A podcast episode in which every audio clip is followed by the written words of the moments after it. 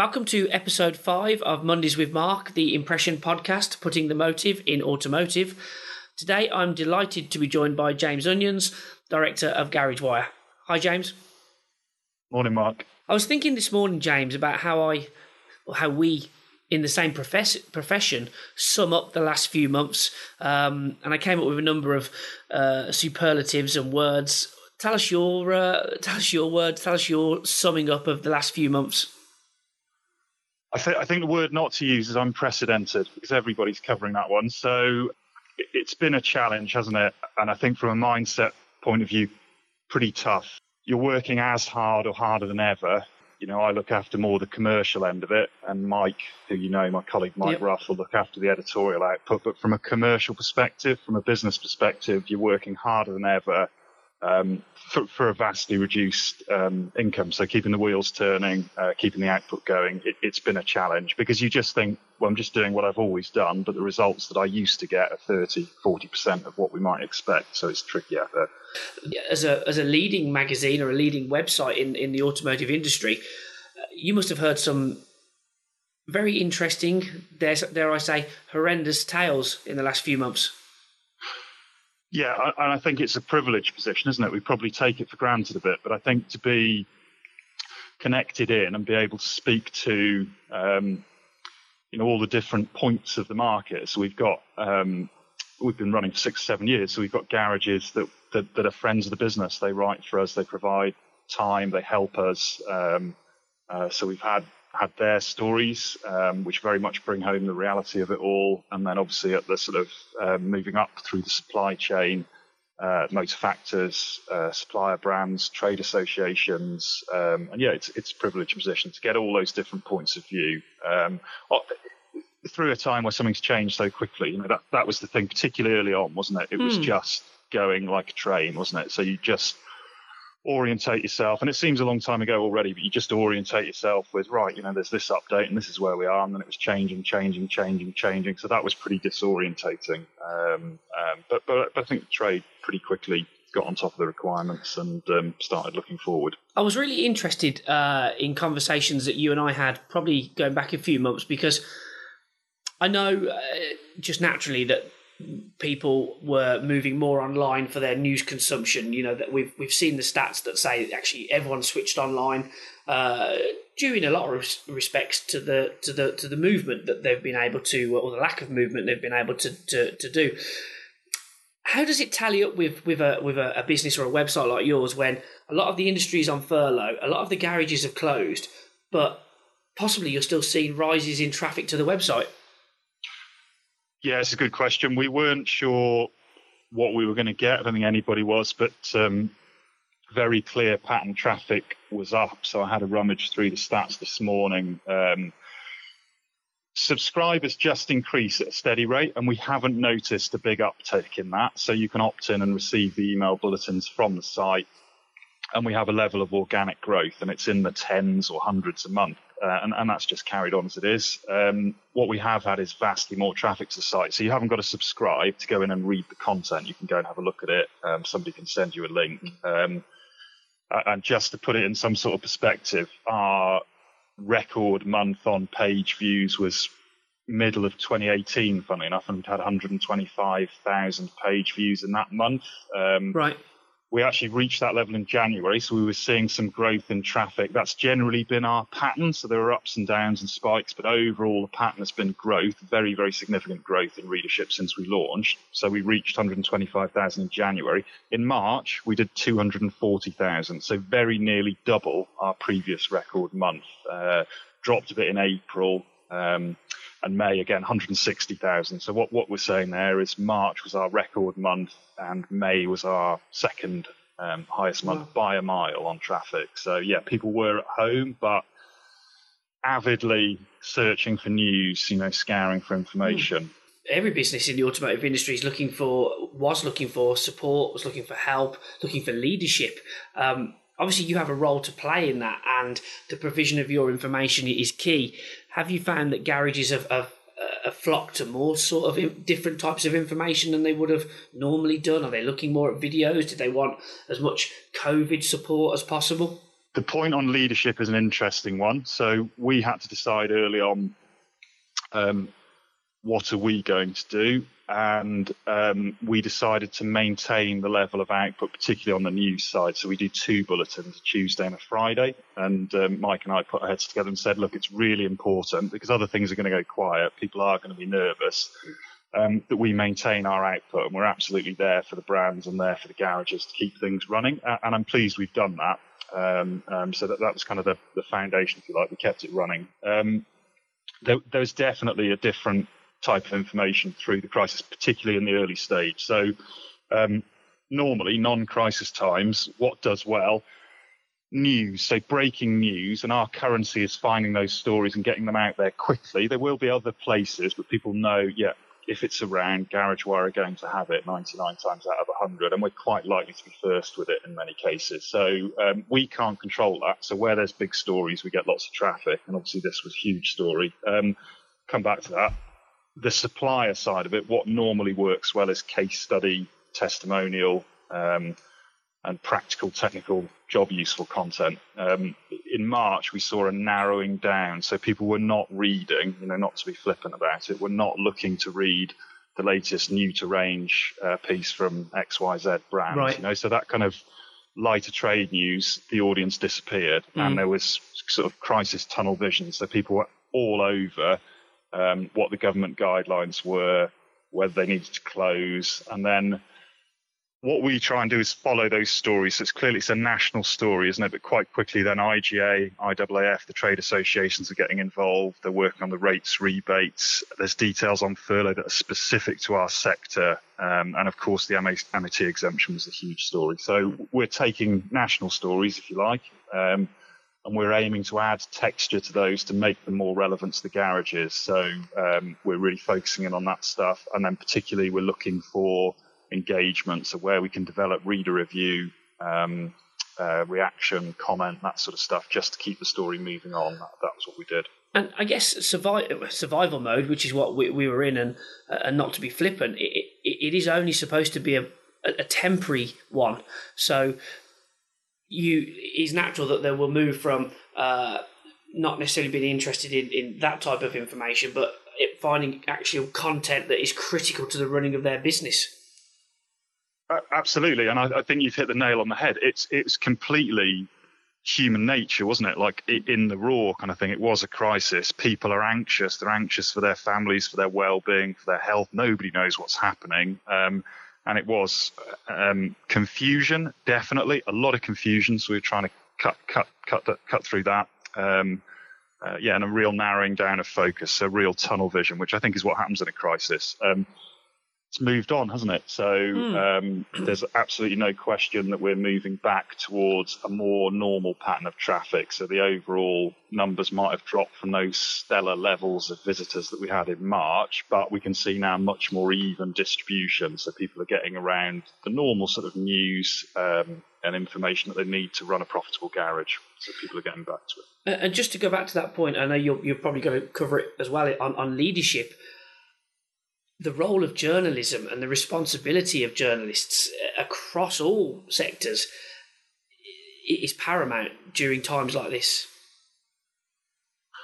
We could talk about that, can we? You know that that that is an interesting thing, isn't it? So if you look at um, saturation news coverage in the general media, mm-hmm. um, and, and, whatever your choice of poison, BBC News or whatever it is you follow, um, yeah, I think I think the degree to which on the one hand, they're reporting events in an impartial way and bringing you information.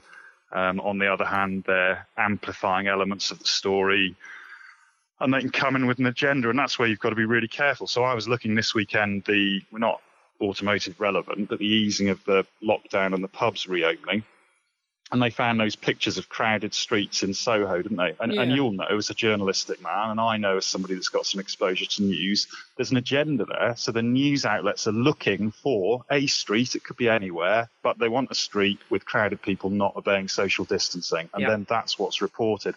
Personally, it's a bit naughty because I think uh, wandering out in my suburb, which is pretty central Birmingham, there wasn't a lot of chaos at all. People were sat quietly enjoying drinks. They were obeying social distancing, um, and it, it, wasn't hectic. There weren't queues of people, but the news there were looking for a specific angle. A couple of weeks before, it was Bournemouth Beach, wasn't it? And, I'm, and no doubt it was chaotic, and those situations do present challenges. But um, I think as news outlets, what I'm saying in a roundabout way is we've got to be careful to, to bring the news rather than to try and bring an agenda and skew the story. I often talk about how well the aftermarket has done in terms of social distancing. I think we could t- teach many sectors a thing or two um, about how we have measured ourselves, of how we have implemented processes.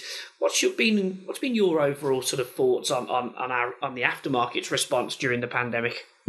The way it's responded is absolutely to do with the DNA of the way the sector is. So the aftermarket is an enterprising trade, okay, and and um, we should not forget demand for all of our services, um, content writing, journalism, uh, supply of parts, supply of garage equipment, comes from the motorist, but ultimately it feeds in via the garage. So that's the engine for the trade, isn't it? They're driving the demand, and we're all working around that. Um, garages are smaller businesses generally with hands-on operators, aren't they? So owner operators. And if you look at what they're doing in good times, they're doing a difficult job. So they're working on very complicated bits of machinery, these motor cars now, um, and they've got behind the cars manufacturers that don't particularly want to help them. So mm. they will make information available, they will make spares available, but it's somewhat reluctant because they're pursuing their own commercial agendas and they'd like to capture what they can into their own dealer networks and so on and so forth. So I think what that gives you is a mindset among the garages that's used to overcoming problems. So if you're a garage owner, you do not expect your job to be easy. You know that you're going to be dealing with difficulty, technical challenges, um, um, and you're tolerant of that. That's business as usual. Um, and I think because of that, they've responded really well to the crisis. Um, you know, so it's a, it's a completely left field example. Nobody expected it, but it's yet again demonstrated. Yeah, garage trade. This is a resilient sector, and these people overcome. Um, so we saw them responding pretty quickly. I thought. Um, and again, I, I, think recovery is a dangerous word um, because the levels of business are way down. But if you look at the mindset and things I'm hearing anecdotally, it's quite surprising how positive garages are and how willing to invest they are. So if we go back to the fact the crisis broke, it's a heck of a shock. It's easy to retreat into your shell, isn't it? But speaking to people that have got garage equipment programs, they're saying, yeah, we're really busy. We've had loads of orders. So um, this could be rebate money that the garages have got and they're looking to put to work by investing in capital equipment. Could just be a mindset where a garage owner's been sat at home and it's this cliche of working on versus working in the business, isn't it? So yeah. I'm no longer working in the business. I can now think about my business and I can start to plan and I can come out firing and do these things that I wanted to do. So, um, you know, I, I, may be over optimistic, but I can see, I can see a big bounce coming. And I, I've spoken to another supplier that's saying one of our frustrations is we've got really good product and we don't get garages saying I, I don't like it um, it won't work. They say, I don't need it, a lot of the garages. So they're visiting better quality garages and they say, oh, we're booked up three weeks in advance. You know, we haven't really got the room for it. We haven't got the time. I think that mindset is going to change. So probably that garage or those garages are now going to think actually every opportunity to develop income streams and profit and bring in new customers, we need to maximise them. So, uh, so I think the trade's going to come back hungry, isn't it? Yeah, I, I, think you're right. I think I mean I'm ever the optimist and I've seen great efforts by by garages to, to work on their communication as well with with motorists. And uh, obviously, I was part of a webinar this week with Hayley Pells, and she was talking about how much she's communicated with uh, the motorist, but also how the attitudes have changed. That there's almost a greater appreciation between the motorist and the garage. Now, ironically, further up the chain, I've seen a few disconnects. So if you take businesses that stayed open, they have picked up business and I think they've retained that business. Whereas those that closed, for, for no fault of their own, uh, they've they've often lost that garage business. I've seen on the forums, I'm sure you have as well. It's probably been on your Facebook pages. The garages have have, have said, you know, the motor factor closed without no prior warning, um, and they they didn't tell me they were closing. So I think there's a it might be anecdotally, but I still think there's a there's great work going on between the garage and the motorist. I think there might just be a little bit of a repair job, uh, pardon the pun, with between the factor uh, and the garage in terms of just making sure that they're as close as they, they can be. I, I completely agree, and I think um, I can see demand at the consumer level hitting the garage. Um, what I worry about with the supply chain is you're trying to turn an oil tanker, aren't you? So um, a lot of these products coming in a long way. Orders were cancelled, factories were closed, logistics change was disrupted. So um, yeah, customers are going to be coming in with this autumn spike in MOT. They're going to be looking to get work done on the car. Um, it, it, would be an absolute crying shame, wouldn't it, having come all this way um, and had all this collapse of demand if, when the demand finally comes, people are losing business because there's product shortages or um, or, or, service gaps. So I, I, think the factors and suppliers absolutely need to be brave um, and stand behind the garages. Um, you know, you, you're a guy that's working in the marketing area. I suppose that's my background. I think it's an interesting thing that uh, in the good times, these brands have spent a fortune trying to develop an image, haven't they? Yeah. And then um, obviously it's a big problem and it's a corporate type of mentality. I think that when you have this problem, you just you just pull back, you just rein in the spending. But as I say, having been there in the good times. Um, um, some of these brands have just disappeared without trace mm. um, in the crisis, and, and, and um, garages have long memories, so garages are definitely going to remember the factor that stayed open, the brand that they could still get hold of, um, and they'll support them. There's no doubt from a marketing and brand perspective, I just question the wisdom of retreating. So we've spent fortunes over 15 years establishing this brand image. Now in the crisis, we've cancelled our advertising budgets, all of our marketing. So we're not doing anything to add value. We're not bringing any technical information. Our brand's disappeared from visibility. So yes, I understand it. It's an economic necessity. You had to save some money. Um, but from a brand equity point of view, unfortunately, I think lots of brands have done themselves a bit of damage, and they need to be looking for bouncing back. Is my opinion. In terms of GarageWire going forward, and how you look at changing your content uh, to fit this this new normal, uh, what sort of things are you going to be looking to introduce to to equip the garage with all the, the necessary information they need going forward? And are you seeing again? more trends in sort of more more technical videos, more online? Are they embracing digitalization? Generally our business is, is more around constancy, so it's more around staying the same, and we're, we're a, a conduit for other people's content in the main. So we're gathering some information, we're facilitating development of stories, we're liaising with garages, but a lot of that content is about work we're doing in the background with um, agencies like Your Good Selves or with the brands directly to um, either deliver angles that we're given, or in some cases we can make suggestions and, and, and help develop it. Um, so, so, we'll carry on doing that. I mean, video is definitely an interesting one. Uh, the, the garages like it. So I, I always think with video, it's a very dense medium. So a couple of minutes video if you started trying to convey that by written word, you'd have a five page mm. article, wouldn't you? Which people yeah. don't want to read on their smartphone. So, as a way of conveying information, video's great. If you look at the PR and marketing output of most of the brands, I think it lags demand in that area. So, I think the garages would like to see more video. I mm. think they embrace it. We see it performs very well on the site. Actually, there's not a lot of it about because it's quite difficult to produce. Um, um, you know, another great thing is it, it, it, it's evergreen. So, we've got videos that have got um, pushing up towards 200,000 views on YouTube, and they'll have had views on Facebook as well. So that's right at the upper tier. But um, if I go and look at that next week, it might have 203,000, 205,000. So once that content's out there, it generates its own traction on the web.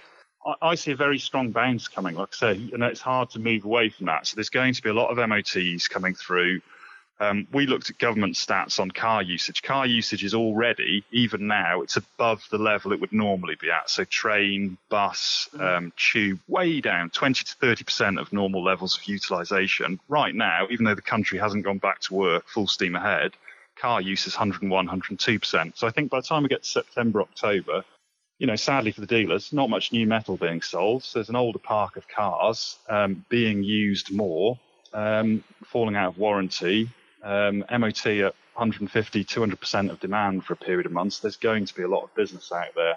Um, um, I, so, I, yeah, I'm optimistic, no question at all. James Onions, Director of Garage Wire, thank you very much for your time today. All right, it's been a pleasure. Thanks, Mark.